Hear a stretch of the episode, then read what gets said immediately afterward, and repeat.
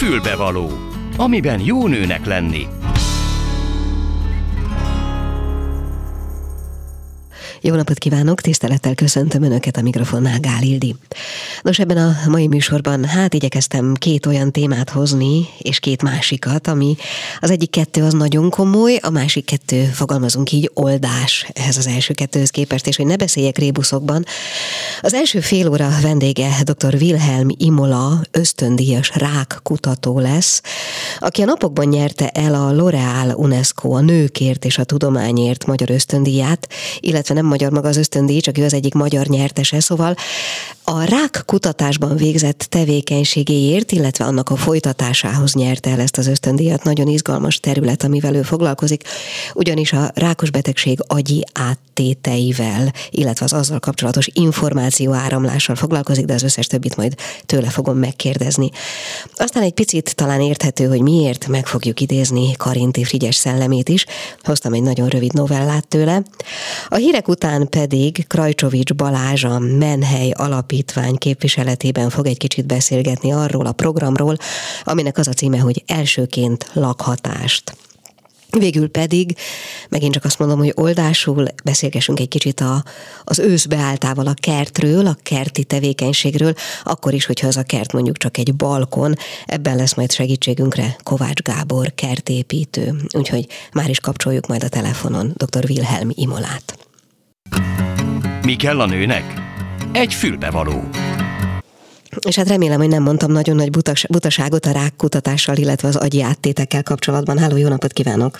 Jó napot kívánok! Kicsit halkan hallom önt, majd próbálkozik kollégám ezzel valamit változtatni.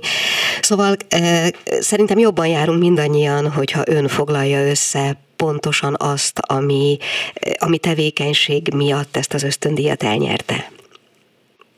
Igen, köszönöm szépen. Nem fogalmazott rosszul, teljesen precízen mondta azt, amit mondott. Mi valóban azt próbáljuk megérteni, hogy ezek a bizonyos agyi átvételes daganatok hogyan alakulnak ki, milyen mechanizmusok járulnak ehhez hozzá, hiszen ez az első lépés ahhoz, hogy ezt a nagyon súlyos betegséget akár megelőzni, akár gyógyítani tudjuk majd a későbbiekben.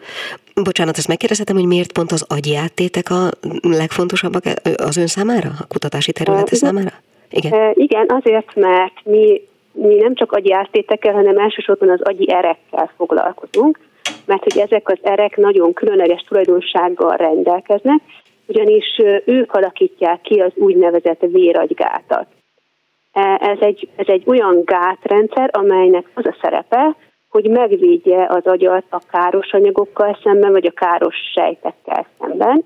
Mégis bizonyos daganatsejtek, hangsúlyozom csak bizonyos típusú daganatsejtek képesek áttörni ezt a gátat, és így alakítják ki az agyi átvétes tumorokat. És azt szeretnénk megérteni elsősorban, hogy hogyan képesek erre, mikor ez egy nagyon szoros gát, Másrészt pedig ugye az a kérdés számunkra, hogy miután bejutottak az agyba, hogyan képesek ott szaporodni, hiszen ez egy nagyon speciális környezet. Uh-huh. Én, én azt olvastam önről, illetve a kutatási területéről, hogy ugye ennek a védelmi gátnak az is vele járója, hogy nagyon nehezen lehet oda juttatni a, hogy mondjam, a gyógyító információt így van, is. Így van, uh-huh. tehát, tehát a, a, ez a gát, ez gyakran a gyógyszermolekulákat vagy a terápiás szereket is idegennek ismeri fel, és ezáltal károsnak ítéli, és, és az agyi betegségeknek épp ez az egyik sarkalatos pontja, hogy azért nagyon nehéz a kezelésük, mert ez a bizonyos véregygát, aminek az a szerepe pont, hogy védje az agyat, nem engedi át a gyógyszermolekulákat is és miután ezek a daganat sejtek átjutottak ezen a bizonyos gáton, ők is mögé kerülnek, úgymond, és őket is gyakorlatilag védeni fogja azokkal a szerekkel szemben, amelyek akár hatásosak lennének a, az eltisztításukban. Uh-huh. Bocsásson meg, hogy nagy butaságot kérdezek talán, de hogy lehet ezt a területet kutatni? Tehát effektíve hogy képzeljem el az ön kutatását? Tehát igazából mi milyen apró lépéseket próbálunk vagy apró mozaik kockákat próbálunk keresni, hogy, hogy megértsük, hogy hogyan is zajlik ez az egész folyamat, hogy, hogy, hogy végeredményben találjunk olyan pontokat, olyan, hát úgy mondom, molekuláris mechanizmusokat, ahol, ahol esetleg be lehet avatkozni ebbe a folyamatba. És akkor ez a gyakorlatban úgy néz ki, hogy, hogy, hogy hát úgymond hipotéziseket teszünk fel, vagy, vagy, vagy, vagy elképzelünk bizonyos mechanizmusokat, és ezeket kísérletesen teszteljük, oh, uh-huh. vagy egyszerűen csak megnézzük mikroszkópban, hogy hogyan, hogyan zajlik ez a folyamat. Tehát Uh-huh. Mennyi, mennyi ebben, hogyha ez így zajlik, mennyi ebben a, hát hogy mondjam, a véletlen szerepe? Tehát, hogy önök összeraknak egy gondolatot, amit aztán ellenőrizni kell. Egy kicsit ilyen, ilyen azt érzem, hogy néha az ember megérez valamit, és nem feltétlenül csak a tudományos tényekre támaszkodik, hanem olykor a megérzéseire is. Ez butaság?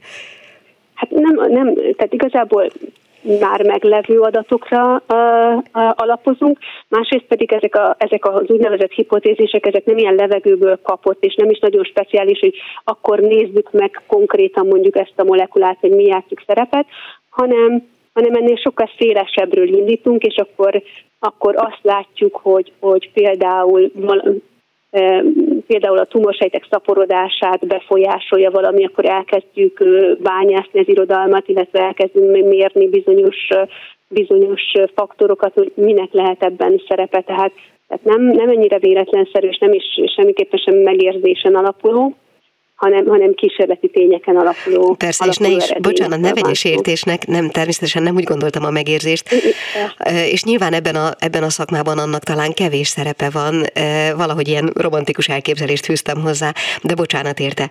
Nem, nem. Azt mondja meg nekem, legyen szíves, hogy mennyi idő kell ahhoz, hogy mondjuk ennek a kutatási eredménynek látható, mérhető, érzékelhető hatása legyen a gyógyításban? Hát azt kell mondanunk, hogy még nagyon a kezdetén vagyunk ennek a, ennek a folyamatnak. Elég kevesen is foglalkoznak konkrétan az agyi áttétek kialakulásával, akár világszerte is.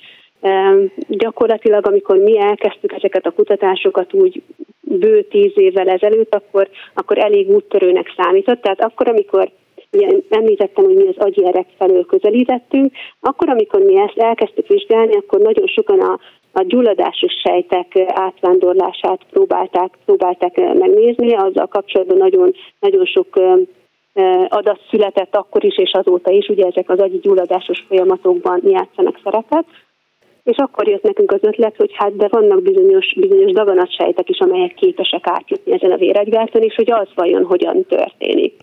És akkor, akkor ilyen apró lépéseket tudunk hozzátenni, tehát mi konkrétan gyógyszerfejlesztés irányába nem megyünk el, vagy olyan messzire nem megyünk el, mi azt próbáljuk megérteni, hogy, hogy milyen mechanizmusok játszanak itt szerepet, és ezek a mechanizmusok aztán felkelthetik akár akár a gyógyszergyárak érteklődését is, akik azt mondják, hogy próbáljunk meg erre, erre a mechanizmusra, vagy erre a folyamatra fejleszteni e, valamilyen gyógyszer. Akkor, ha jól értem, ez akár évek eredménye is? Tehát ebben, ez, ehhez mondjuk nagyon sok idő Bizonyára, uh-huh. tehát ö, ö, ez, ez egy hosszú folyamat, uh-huh. amíg, amíg igazán áttörés várható az agyi daganatok gyógyításában ugyanis, ugyanis nagyon, tehát ez egy nagyon rossz prognózissal jellemzett betegségről van szó, tehát ezt úgy kell elképzelni, hogy a betegek túlélése a hónapokban mérhető. Uh-huh. Uh-huh. Um, bocsásson meg, lehet, hogy megint nem kapcsolódik nagyon szorosan az önkutatási területéhez, de muszáj megkérdeznem, hogy most ugye a, a COVID járvány miatt nagyon sok tekintetben felgyorsultak egész egyszerűen a gyógyszerkutatások, mert muszáj volt. Uh, az önkutatási területére ez a gyorsulás jellemző, vagy ott nem lehet ilyesmit csinálni? Hát igazából um, a COVID kapcsán is ugye azok a fejlesztések, azok már nagyon régóta zajlanak, hogyha konkrétan Karikó Katalinra e, gondolunk vissza, ő sem e, most kezdte az mRNS e, alapú kutatásokat, hanem sok-sok-sok-sok évvel ezelőtt. Konkrétan, ami nagyon felgyorsult, ugye az a vakcina fejlesztés, illetve a, a maga klinikai, maguk a klinikai tesztek. És ez a pandémiás időszak miatt, mivel nagyon sürgősen volt szükség az oltóanyagokra. Szóval ez így konkrétan nem fordítható le a mi kutatási területünkre, főleg azért, hogy mi ugye sokkal hátrébb vagyunk ugye az eredmények előre haladásában, tehát még nem, nem tartunk klinikai tesztelések, a klinikai tesztelések szintjén. Fázisában, értem. Ez az ösztöndíj, amit most elnyert, ez tulajdonképpen mit jelent a munka további tekintetében? Hát ez, ez egy óriási megtiszteltetés a számomra, mivel hogy egy olyan ösztöndíjról, vagy olyan díjról van szó, ami már 19 éve létezik, ez egy, ez egy egyedi dolog Magyarországon, és eddig is nagyon neves kutatók kapták meg, akár Magyarországon, akár külföldön, úgyhogy ilyen szempontból ez mindenképpen nem csak egy elismerés, hanem, hanem valahol egy, egy hát egy lökést is jelent hátulról a számomra, hogy igenis ezt, ezt folytatni kell, és minden nehézség ellenére ez egy jó irány, és, és hogy remélem, hogy, hogy a mi példánk kapcsán, akik már megkaptuk ezt az ösztöndíjat, sokan és sok nő is a kutatásnak fogja szentelni az életét a továbbiakban. Hm. Hát ez egy nagyon szép mondat, és akár záró mondat is lehetne, de ha nincs ellenére még egy utolsó eszembe jutott, hogy a nemzetközi kapcsolataik, a kutatók közötti nemzetközi kapcsolatok, azok mennyire erősek, vagy mennyire tudnak ilyen témában együttműködni? Nyilván nem ön az egyetlen, aki ezzel a témával foglalkozik. Igen, ezek nagyon fontosak, tehát akár Magyarországon belül kapcsolatokat kialakítani, akár, akár a külföldi kutatókkal kapcsolatokat kialakítani, ezek, ezek, ezek nagyon fontosak, mert hogy, mert hogy egy irányba húzzuk a szekeret, és nem, nem egymás, egymás ellen dolgozzunk, és igazából már ez már olyan szinten is meglátszik, hogy csoporton belül is, tehát hogy a kutató munka az nem egy egyéni munka, és talán egy ilyen díjnak a kapcsán ki lehet ezt hangsúlyozni, vagyis én szeretném kihangsúlyozni, hogy, hogy ez nem egyedül az én érdemem, hanem, hanem, hanem ez csapatmunka eredménye. Tehát a kutatás az ma már, ma már csapatsportnak számít, és nagy hálával tartozom a, a, a csoporton belüli munkatársaimnak és a kollaborációs partnereimnek is Magyarországon is és külföldön is, hogy ezeket az eredményeket elérhettük. Hát én nagyon szépen köszönöm, és mindenképpen gratulálok a magam és az összes többi munkatársam nevében is önnek. Dr. Wilhelm Imolát hallották, tehát köszönöm szépen, viszont hallásra. Viszont hallásra. A Klubrádió női magazinja tényleg fülbevaló. És egy picit elemelve ezt a beszélgetést, én most hoztam ehhez egy kis irodalmi anyagot. Bizonyára pontosan tudni fogják, hogy miért és hogyan kapcsolódik ehhez a témához Karinti Frigyes, de ha nem, vagy nem egyértelmű, akkor azért elmondom, hogy ő írta ugye 1937-ben a saját agyműtétének, koponyaműtétének eredményeképpen az utazás a koponyám körül című regényt, és én ugyan nem abból hoztam most részletet, hanem csak egy pici novellát, én azt gondolom, hogy párhuzam vonható talán ezzel, és a címe az, hogy Titok. Igen, most már tudom, most már értem, hogy történt, hogy történhetett. Miért kellett annyit gyötrődni, szégyenkezni miatta? Most egy pillanatra világosan láttam vidám, kipirult arcát, amiről azt hittem akkor az Istené, a hatalmas úré, aki egy napon útnak indított, hogy menjek megszületni. Indultam hát a születő lelkek fehér köntösében szégyenkezve és pirulva. És ekkor, mielőtt átléptem volna a kitárt ajtó küszöbét, melyen át először pillantottam meg messziről, aranyfelhők között a tarka földgolyót, hirtelen ott termett mellettem, egy pillanatra visszarántott a fülemhez hajolt, éreztem forró lehelletét. És sebesen néhány gyors szóval megsógta nekem a titkot. Piros lettem, a szemem kitágult, ő pedig eleresztette a kezem, de még egyszer utána kapott, és suttogva sebesen még annyit mondott, de ne mondd el senkinek, hallod-e? Csak neki. Aztán átléptem a küszöböt, a szemem a tarka golyó felé irányítva, de abban a pillanatban sötét lett. És kábult álom és sötétség volt évekig, hosszú évekig. Kilenc éves lehettem, vagy, vagy talán annyi sem még, amikor először eszméltem vissza a titokra. Ilonkával játszottunk a fáskamra mögött. Kis parasztlány volt Ilonka piros kendővel és piros szájjal. És amikor kergetőztünk, és előre futott, a kerítés áttört, én átbuktam rajta, és együtt hemperegtünk az árok szélen lefelé. És mire leértünk, az én arcom is piros volt, és már eszembe jutott.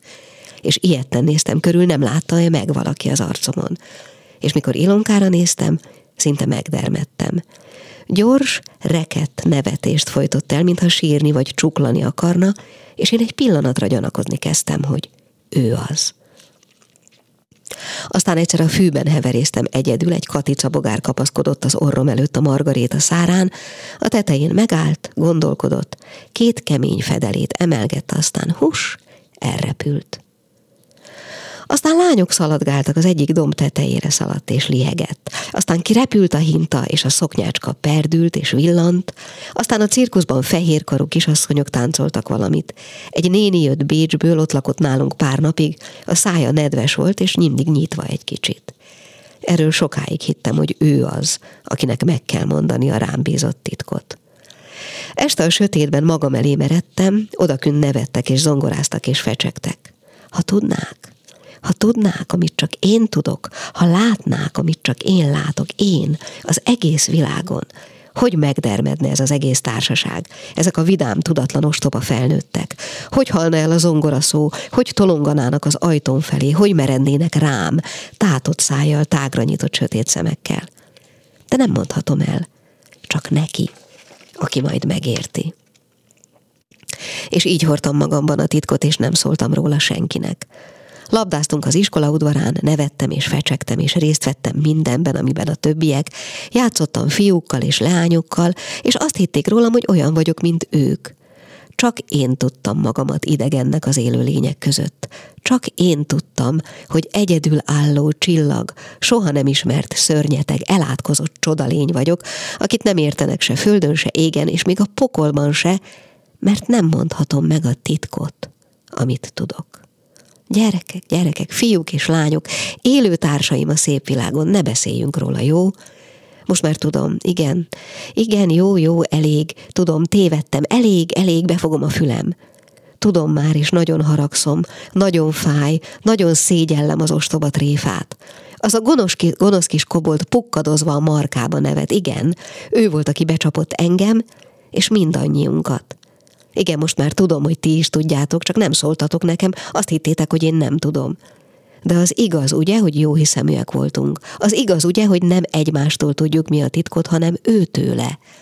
Ő követte el a csínyt, az ő komisz, vásott, huncut ötlete volt, hogy minnyájunknak külön súgta meg, nem egyszerre, mielőtt a világra jöttünk. És minnyájunknak külön-külön azt hazudta, hogy csak neki mondja meg, senki más nem tud róla fiúk és lányok, hogy mulathatott rajtunk, amikor komolykodva titkolóztunk és lenéztük egymást. Most már tudom, de azért még mindig sajog kicsit. Még mindig fáj az ostoba tréfa. Ne beszéljünk róla, tartsunk össze, jó? Tartsuk titokba, továbbra is. És amikor megsugod neki, akárki, aki olvasott, hadd higgye, hogy tőled tudta meg, mint ahogy én hittem. És ígérem, hogy nem szólok. Úgy teszek, mintha én nem tudnám, és ígérd meg te is, jó? És csak ketten beszéljünk róla. Soha harmadik meg ne hallja, mert minden útálat és szégyen és csúnyaság ettől a harmadiktól származik, aki hallgatózik. Egy ember mondja egynek tovább is a titkot, a titkot, s maradjon titok, amiről senki se tud, csak én, meg te, csak te meg ő, csak ő, meg én. Folytatódik a Klubrádió ékszere, a fülbevaló és tisztelettel köszöntöm a stúdióban Krajcsovics Balást, aki a Menhely Alapítvány képviseletében ül itt, illetve a Hazataláló program szakmai vezetője.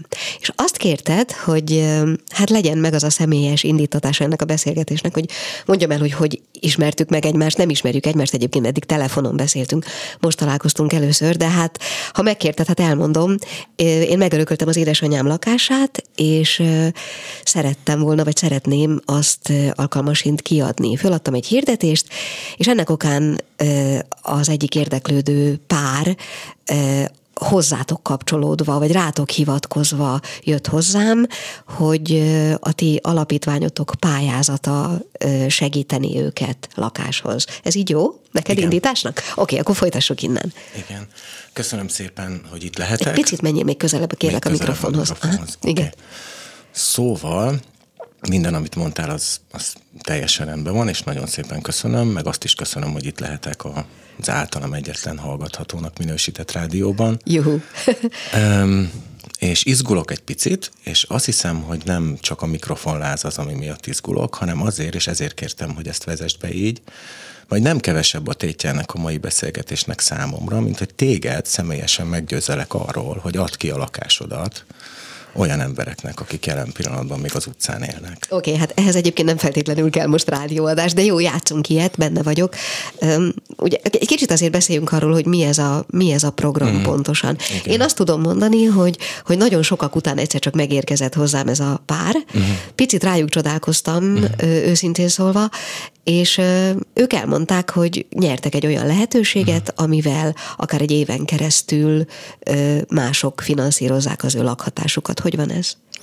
Hadd beszéljek egy picit erről a módszertan részéről, tehát hogy mi is az, a, az az elsőként lakhatás, a Housing First, ami egy uh, észak-amerikai pszichiáter fejéből pattant ki, aki azt figyelte meg, hogy a különös gondozási igényű hajléktalan csoportok, szenvedélybetegek és pszichiátriai betegek számára sem, teszem hozzá én, nyújt alternatívát a hagyományos hajléktalan ellátórendszer, vagyis az, hogy a hajléktalan emberhez az utcán oda megy az utcai gondozószolgálat, esetleg egy alacsony küszöbű ellátásban, úgy hívjuk, hogy fapad az éjjeli menedékhelyeket, ott, oda beviszik mondjuk, és hogyha ott jól viseli magát, ugye a fapad, az, az éjjeli menedékhely azt jelenti, hogy este hatkor be lehet menni, és reggel nyolckor legkésőbb el kell onnan jönni. Uh-huh.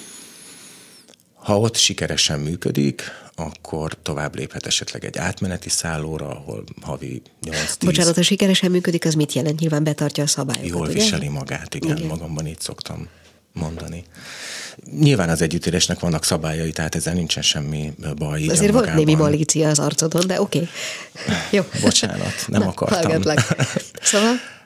um, tehát, hogyha, hogyha minden oké, okay, akkor, akkor, akkor elmehet egy átmeneti szállóra, ahol mondjuk jó esetben négyet magával lakik egy szobában, fizet 8-10 ezer forintot, hogyha itt is oké, okay, akkor tovább mehet mondjuk egy munkásszállóra, és akkor esetleg lesz egy albérlete. Ez egy úgynevezett lépcsőzetes rendszer, és a lépcsőzetes rendszerrel szakítva a Sam Cemberis azt mondta, hogy ezeknek az embereknek első sorban és legesleg első sorban egy lakást kell adni. És minden más ezután következik. Vagyis, hogy az embert, aki ott van az utcán, az ő utcai létével, utcai bajaival, szerhasználatával, kezeletlen pszichiátriai betegségével, azt elsősorban lakásba kell juttatni, és amikor van neki egy nyugodt otthona, akkor kezdődhet minden más olyan segítségnyújtás, amit a szociális munkásával közösen együtt alakítanak. A Housing Firstnek van nyolc alapelve, nem biztos, hogy most mindegyiket el akarom mondani, készültem egyébként. De ez hogy... még egy kicsit világítsd meg, hogy értsem. És abból indul ki, talán ez a legfontosabb alapvetés, hogy lakni az egy emberi jog. Az nem egy érdem. Aha. Lakni emberi jog, és hogyha belegondolunk, akkor ez valahol nagyon racionális. Tehát, hogy hogyan gondolom én rendbe tenni a pszichiátriai betegségemet, a függőségemet, de hagyjuk is ezeket. Hogyan tudom én rendbe tenni azt a traumát, hogy én az utcára kerültem, úgy, hogy körülöttem még 40-en horkolnak, hogy, hogy nekem olyan szabályokat kell betartanom, amik adott esetben számomra érthetetlenek, vagy, vagy nem kezelhetőek hogyan, hogyan tudom akkor rendbe tenni az életemet, hogyan mondjuk azt is tudom mondani, és akkor még egyel visszalépek a, a, az éjjeli menedékhelyről, tehát hogy nagyon sokszor felmerülő kritika, hogy miért nem megy el dolgozni. Azért nem megy el dolgozni, mert az utcáról nem lehet dolgozni járni. Szerintem ez így evidens, tehát hogy ezt így nem is kell ö, ö, nagyon ragozni. Tehát Sam Cemberis és a Housing First, az elsőként lakhatás elmélete onnan indul ki, hogy a, hogy a lakhatás emberi jog, ugyanúgy, mint ahogy szeretni emberi jog, ugyanúgy, ahogy újságot olvasni emberi jog, és ezt, és ezt nem lehet elvitatni senkitől. Oké. Okay. Azt tudod, hogy ezzel azért nagyon sok, ezekkel a mondatokkal nagyon sok helyen kiverjük a biztosítékot, ugye tudod? Tehát aki, aki mondjuk nem tudja megfelelő módon föntartani a lakását, mert nincs hozzá elég bevétele, a kis nyugdíjas, akinek számos más problémája van, és így tovább, és még nagyon sok mindenkit sorolhatnék, aki azt mondaná, hogy és akkor én, és igaza lenne. Abszolút igaza lenne, abszolút igaza lenne. Annyiban vitatkoznék a kis nyugdíjassal, hogy ha neki van ott egy otthona, akkor onnan ő jobban tud intézkedni, mm, anélkül tényleg különösebb kritikával illetném a szociális ellátórendszer, de tud odafordulni. Van egy állandó bejelentett lakcíme, tud a kerületi családsegítőhöz fordulni. tud tartani, vagy nem, egyébként csak mondom. De mm, igen, itt azért megint okay, itt, itt a lakásfenntartási támogatások felé megyünk, ami, ami megint egy nagyon fontos téma, de a Housing First-höz nem szorosan tartozik Persze, én hozzá. most csak az érzelmi reakciókat sorolom. Abszolút, abszolút, és, és erre, ezekre az érzelmi reakciókra akarnék egy picit ö, ö, még rezonálni, Legyen. hogy, hogy ezek az emberek ezt a, ezt a lakást, vagy lakhatási lehetőséget nem ajándékba kapják van egy bizonyos türelmi idő, ami alatt a szociális munkásnak, illetve a Housing First teamnek, nagyon szeretek így fogalmazni, hogy a Housing First teamnek kell képessé tenni őt arra, hogy fenntartsa magát. Aha. És ez nem viccelek, hogy gazdaságilag megtérülő. Tehát az a 10 milliárd forint, ami szűkösen nem elegendő a mai magyar hajléktalan ellátórendszer fenntartására, a Housing First az olcsóbb. Még akkor is, hogyha mondjuk 4 millióért föl kell újítani egy lakást. Most nem erről a futóprogramról beszélek, hanem a Housing First elméletéről, és arról a tapasztalatról, amiben 5 évig a nem a Menhely Alapítvány, hanem a Habitat for Humanity Magyarország Kft-nél dolgoztam szociális munkásként, ahol nem szakmai vezető voltam, hanem egy szociális munkás, ahol 22 hajléktalan embert, akik de facto kunyhókban, illetve utcán éltek, segítettünk önkormányzati szociális bérlakások bérlőjévé válni, Ebből a 22 emberből ma 18-an élnek a, a lakásukban. Egy olyan ember volt, aki nem tudta megtartani a lakását, és néhányan meghaltak, ami szomorú dolog, de hogy ez azt gondolom, hogy ez egy csodálatos szám. És életem legcsodálatosabb öt éve volt. Igen. Vagyis azt akarom mondani, hogy ha valakinek van egy nyugodt otthona, akkor onnan csodák történnek, és ezt most nem fellengzősen mondom, hanem tényleg nem hittem volna el. Oké, okay, fogadjuk ezt el, történik. fogadjuk ezt el alapnak, uh-huh. elhiszem, rendben van.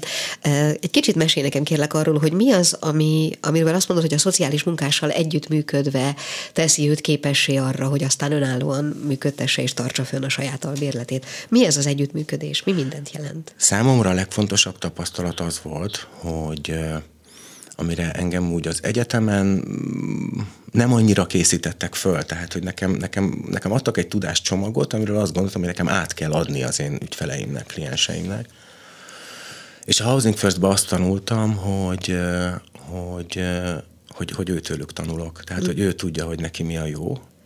Meghatározunk közösen egy célt, és azt mondjuk, hogy Laci, van egy éved arra, hogy, meg, hogy, hogy képessé váljál fenntartani magadat, fenntartani ezt a lakást. És akkor a Laci, akit nem véletlenül hozok ide, mert ebben a programban például tapasztalati szakértőként dolgozik, a Laci, aki a Blaha Lújza téren fetrengő, kannásbort ivó, súlyos alkoholista, csöves ember volt, az a mai napon három autóval rendelkezik, van egy piaci bérelt helye a Lőrinci piacon, és amikor azt mondtam neki ezelőtt négy évvel, hogy Laci, figyeljünk oda a te bevételeidre, mert lassan elérik azt a jövedelemszintet, ami után te nem szociálisan rászoruló vagy, hanem költségelvű bérleti díjat kell fizetni, akkor azt mondta, hogy nem akarok odafigyelni, költségelvűt akarok fizetni, adót akarok fizetni, és teljes jogú állampolgár akarok lenni és ezek a csodák rendre megtörténnek. Jó, akkor most más kérdezek. Honnan tudtad Laciról, amikor még a Blaha téren fetrengő, amit mond, ahogy az előbb leírtad őt, honnan tudtad, hogy ő alkalmas lesz erre? Nem tudtam. A, a, a, szeretem azt mondani, hogy láttam a szemébe a szikrát, lehet, hogy ez így volt, de lehet, hogy nem volt így. Öm, lehet mondani, hogy lutri, és lehet azt mondani, hogy öm, egyébként most nyitok egy zárójelet, hogy nagyon sok külföldi helyen volt szerencsém járni, nem kicsit a Menhely Alapítvány jó voltából, akik fizették ezeket az utakat, a FEANCA nevű ernyőszervezet, ami egy európai, sőt Európán túlnyúló hajléktalan ellátó szervezet konferenciáin, ahol nagyon sokat beszéltünk arról, hogy, hogy ha azt mondjuk, hogy a lakhatás alapvető emberi jog, a lakhatás emberi jog, akkor, akkor milyen alapon választunk ki, milyen alapon van kiválasztás. Nekem a spanyol módszer tetszik a legjobban, ahol kalapból húzzák ki az emberek neveit. Igen, tehát, hogy van egy, van egy kiválasztás, és nagyon sokan azt mondják, hogy ennek tulajdonképpen semmi értelme, mert vagy meg tudja csinálni, vagy nem. Nekem ez a 22-18 azért nagyon azt jelenti, hogy, hogy mindenki meg tudja csinálni. Tehát, hogy nagyon, lehet azt mondani, hogy nagyon kevés elég hozzá, persze ez nagyon sok, meg így egyénenként nagyon sok pénzbe kerül, de valójában, tehát ezt kiszámoltam, meg nem, nem én számoltam ki, hanem, hanem vannak erre utaló tanulmányok Magyarországon is, hogy a hajléktalan emberek problémái az egészségügyi ellátással, a rendőri beavatkozással, a közterület felügyelők alkalmazásával, stb. egész egyszerűen drágább, mint őket ö, lakhatáshoz segíteni. Néztétek Nem el? válaszoltam a kérdésre. De, de, de, azt Ja, mondtad, jó. hogy mindenki Oké. képes rá. Tehát Laci Azt épp mondtam, úgy, hogy mindenki más. képes rá. Igen. Hát igen, én azt Hát ha neked a kalapból kihúzott módszer tetszik legjobban, akkor ez nagyjából ezt jelenti. Bocsánat, csak nincs olyan nagyon sok időnk, és egy csomó minden e, érdekelne még. Mondd, nézitek-e, ér, tehát foglalkoztok-e azzal, hogy mielőtt Laci e, az utcára került, előtte mi történt vele? Mi, mi vezette oda? Hogy jutott oda? Érdekese ebből a szempontból? El kell tennie egy időnek, amire, amire ezzel foglalkozunk. Tehát, hogy a, a, az a tapasztalatom, és a szakmának az a tapasztalat, hogy amikor ezek az emberek bekerülnek lakásba, nem feltétlenül azzal kell foglalkozni, hogy hogyan kerültek ide. Talán eljön ez a pont, a Laci életében eljött ez a pont, amikor ezzel elkezdett foglalkozni. Nem kicsit amiatt, mert, mert nagyon motivált volt arra, hogy, hogy, hogy segítsen a, a, a sorstársainak. Tehát, hogy eljön ez, a, ez az idő, amikor ezzel elkezdenek foglalkozni. Ne, nem, nem a Lacira gondoltam, hogy foglalkozik-e, hanem hogy ti foglalkoztok-e e, a Lacival való kapcsolatba kerülés pillanatában azzal, hogy hogy jutott oda, ahol éppen van. Oké, okay, akkor, akkor azt válaszolom erre, hogy ez a program, ami, ami most fut, ez a, ez a most futó program, aminek hazataláló program a neve, és a Menely Alapítvány honlapján lehet egy picit bővebben tájékozódni erről a programról, egy nagyon-nagyon széles körű támogatási spektrumot nyújt. Tehát itt eh, van addiktológus, pszichiáter, pszichológus, állásmentor, állapotjavító szolgáltatások, ami a fodrász, fogpótlás, eh, stb. Tehát, hogy, hogy, hogy, hogy föl van kínálva a lehetőség. Én egy szociális munkás vagyok, tehát nekem kell látni a kompetencia határaimat, én nem csinálhatok egy pszichoanalízist a, a, az ügyfelemmel. Te, nem is arra gondoltam, hogy te személy szerint, csak hogy érdekes-e ebben a kérdésben. De oké, okay, lapozzunk, lépjünk csak megint tovább. Ugye megint Ja nem, az még nagyon fontos kérdés, hogy mennyi idő van arra, hogy valaki ezen az úton végig járjon, akár sikerrel, akár bármilyen véggel. A Housing Firstnek a második alapelve az azt mondja, hogy rugalmas segítségnyújtás, ameddig csak szükséges. A korábbi program egy évet adott erre, a jelenlegi program, ez a VECOP program egyébként, tehát ez egy EU-s pénz, amit pályázati úton nyert meg a Menhely Alapítvány, ez két évre ad erre lehetőséget, azt mondom, hogy ez nagyon nagyszerű dolog. Tehát én azt tapasztaltam, hogy az egy év kevés, az egy év alatt jönnek föl, az egy év végére jönnek föl azok a problémák, amikkel még szükségszerű foglalkozni ahhoz, hogy ez az úgynevezett nagyon szépen hangzó társadalmi integráció De várjál, mit, de mi, mi, mi van ez alatt a két év alatt? Tehát egyszer csak úgy kezdődik, hogy kap egy albérleti lehetőséget, uh-huh. amit nem neki kell fizetnie, ha uh-huh. jól értem, uh-huh. hanem nektek, hanem uh-huh. azt ti fizetitek. Igen, Ebből... egyre növekvő részben reméljük, hogy fog tudni beleszállni, hogy a két év végére majd önállóan tudjon feltartani, ha nem is egy al- piaci albérletet, de egy... Tehát, hogy az a cél, hogy a második év végére uh-huh. képes legyen önállóan föntartani. De lenni. azok a további lehetőségek, támogatási lehetőségek, amiket kínáltok, azok érvényesek a két év után is, vagy csak addig? Sajnos nem. Tehát, hogy Aha. nekünk, amikor ezt a nyolc alapelvet rágjuk a tímmel, akkor mindig arra lyukadunk ki, hogy valószínűleg nekünk szükségszerű felállítani a mi általunk megvalósítható X alapelvet. Ötöt, négyet, hármat. Tehát mi nem tudjuk az, mind a nyolcat megvalósítani, nem tudunk addig segítséget nyújtani, ameddig neki szükséges lenne, legalábbis a program keretein belül nem. Ha a program keretein túlnyúló segítségek vannak, azt, azt nyilván tudjuk. Tehát az én összes ügyfelemnek a telefonszáma megvan a telefonomban az elmúlt 5-6 évről. És, és ha éjjel a háromkor fölhívnak, akkor... És nem hívnak föl éjjel háromkor. Egyébként, egyébként a segítségnyújtás volt, része, bocsánat, egyébként a, nem volt előítélet. Egyébként a, a segítségnyújtásnak ez is a része, tehát hogy egy 24 órás telefonos segítség, krízisügyeletet vállalnak a szociális munkásaink. Jó, még egy utolsó kérdésem uh-huh. van lehetőségem, és körülbelül itt végére is értünk az időnek is, meg a körnek is, amit erre szánhattunk. Hogyan ö, találjátok meg azokat az embereket, vagy ők hogyan találnak meg benneteket? Mert nem feltétlenül jellemző, hogy aki rászorul, az az internetet böngészi. Az utcai gondozó szolgálatok nyújtanak nekünk nagyon nagy segítséget, velük együttműködésben kutatjuk fel azokat a közterületen élő hajléktalan embereket, akik bevonhatóak a programba, a szociális munkások elkezdenek velük dolgozni, egy hónap, négy-hat hét alatt jutnak el, jutunk el közösen egy döntési helyzetbe, hogy oké, okay, akkor belevágunk, te is akarod, mi is akarjuk, csináljuk. Hű, és még egy picit igen. akkor a végére egy ilyen pár záró mondatot, tehát igen, hogy én azt tapasztaltam, hogy ezek az emberek nagyon öm, öm, megtáltosodnak ettől.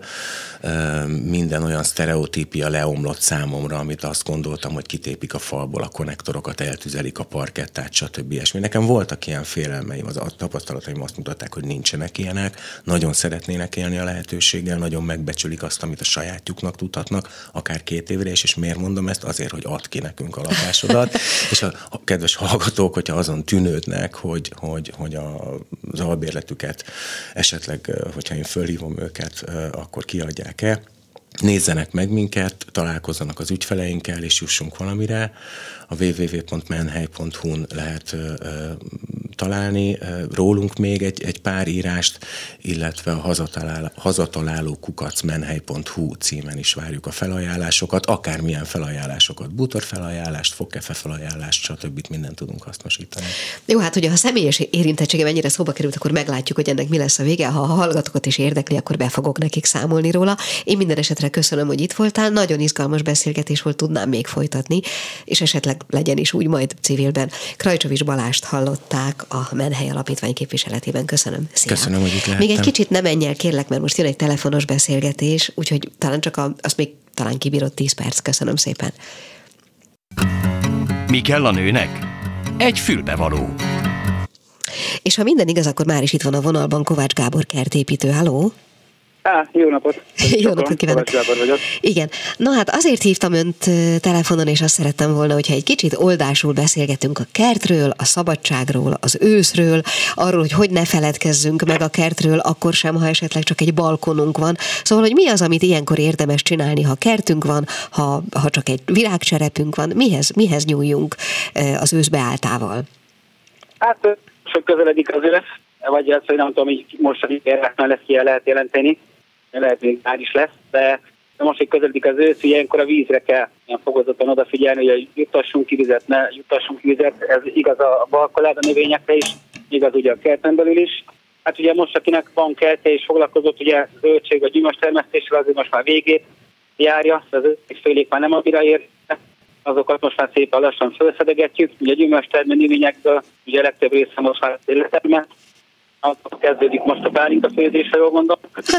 és ilyen díszívényeket, éneket, ugye díszívényeket, vagy díszfákat, azokat ugye ilyenkor már felkészítjük ugye a jövő évi szezóra, vagy össze nyírjuk meg a növényeket, akár formára, akár erősebben visszanyírjuk őket, és ugye akkor tavasszal meg erősebben ugye behajtanak, eltenni, a, eltenni ugye jövő évre a kertet. Ugye falevelek még nem hullanak, gyakorlatilag nem még nincsen így, így munka, talán így ősszel, amit ki szokunk emelni, így érdekességképpen mondom, az, az, az a vízzel való bánás, mert hogyha ugye még minden nap megy az öntözőrendszer, például, hogy minden nap alatt öntöz, akkor már nem párolog el a talajból annyi víz, és így szét lehet, vagy el lehet árasztani az egész kertet elég csúnyán, ilyenkor össze, fű, ilyenkor kikopik nagyon csúnyán növények, hamarabb esetleg lelobják lombjukat, szóval a víz az, amit kiemelnék.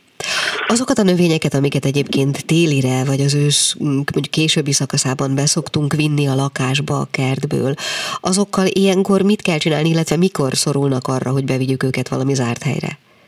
Hát ö, igazából úgy szoktuk, nincs így sajnos így dátum szerint beírva, hogy mikor jön az ősz, ez minden évben változó. Hát nyilván. Tavaly évben Igen. még ilyen decemberben, nem karácsonykor, hogy rövidgatja pólóba lehetett még sétálgatni.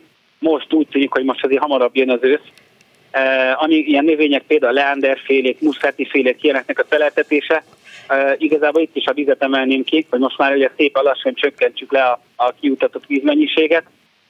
Második körben meg, hogyha még talán még most van rá utoljára lehetőségünk, hogyha bármilyen akár állati kártevőt, akár kórokozót, ilyesmit még találunk rajta, akkor még talán egy permetezést lehetne esetleg megejteni. Vagy ánderféléken ugye leggyakrabban ugye pastetű, ami, ami ugye károsító, vagy muskáti féléken, meg így általában gombás fertőzések a levelén ilyenek.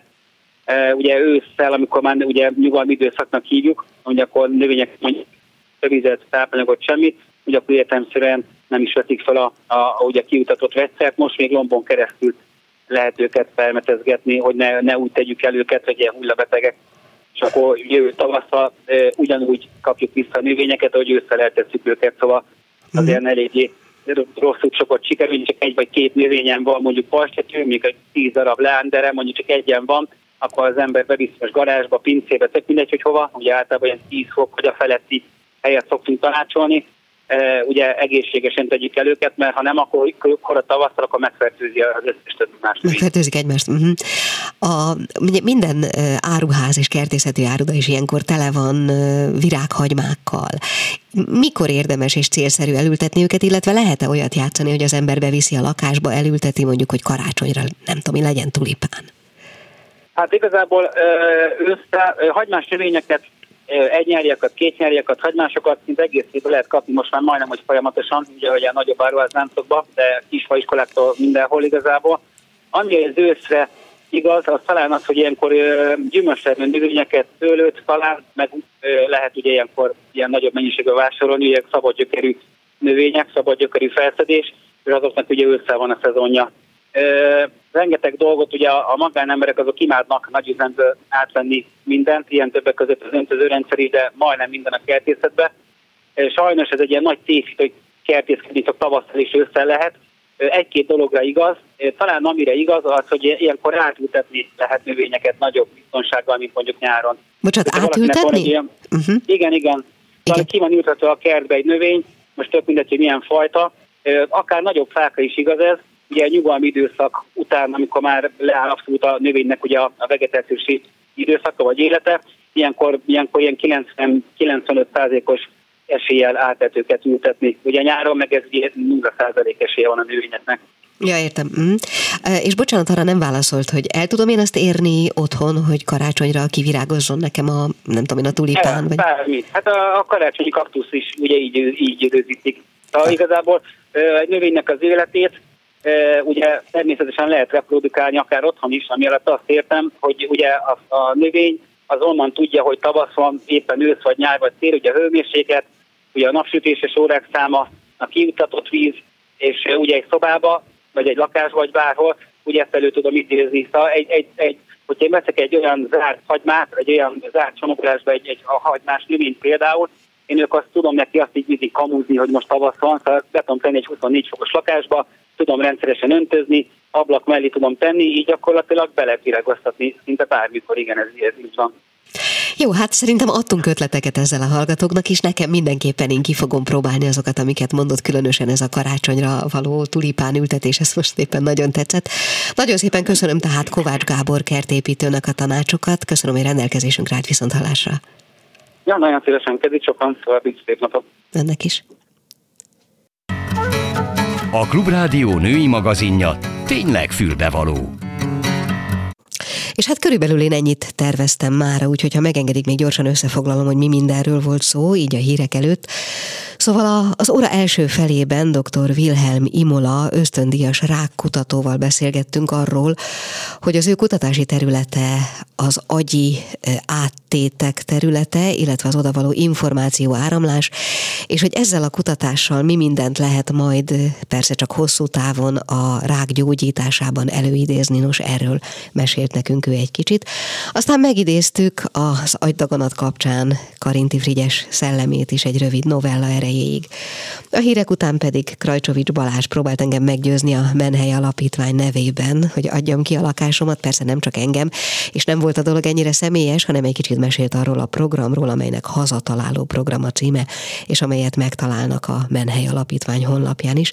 Végül pedig Kovács Gábor kertépítő segített nekünk abban, hogy ilyenkor ősszel hogy lehet mégiscsak virágossá, illatossá és ízessé tenni a lakást, vagy akár a balkont, tehát hogy melyek azok az őszi munkák, amelyeket ilyenkor érdemes elvégezni.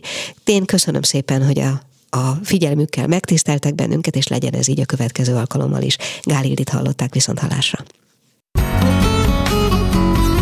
A Klubrádió nem csak nőknek szóló magazinját, a fülbevalót hallották.